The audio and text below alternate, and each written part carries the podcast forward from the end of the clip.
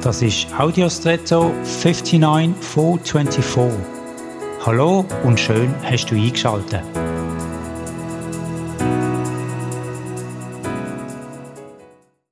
Als Kinder haben wir beim Wandern, wenn wir miert sind oder Hunger hatten, manche Studentenfutter bekommen.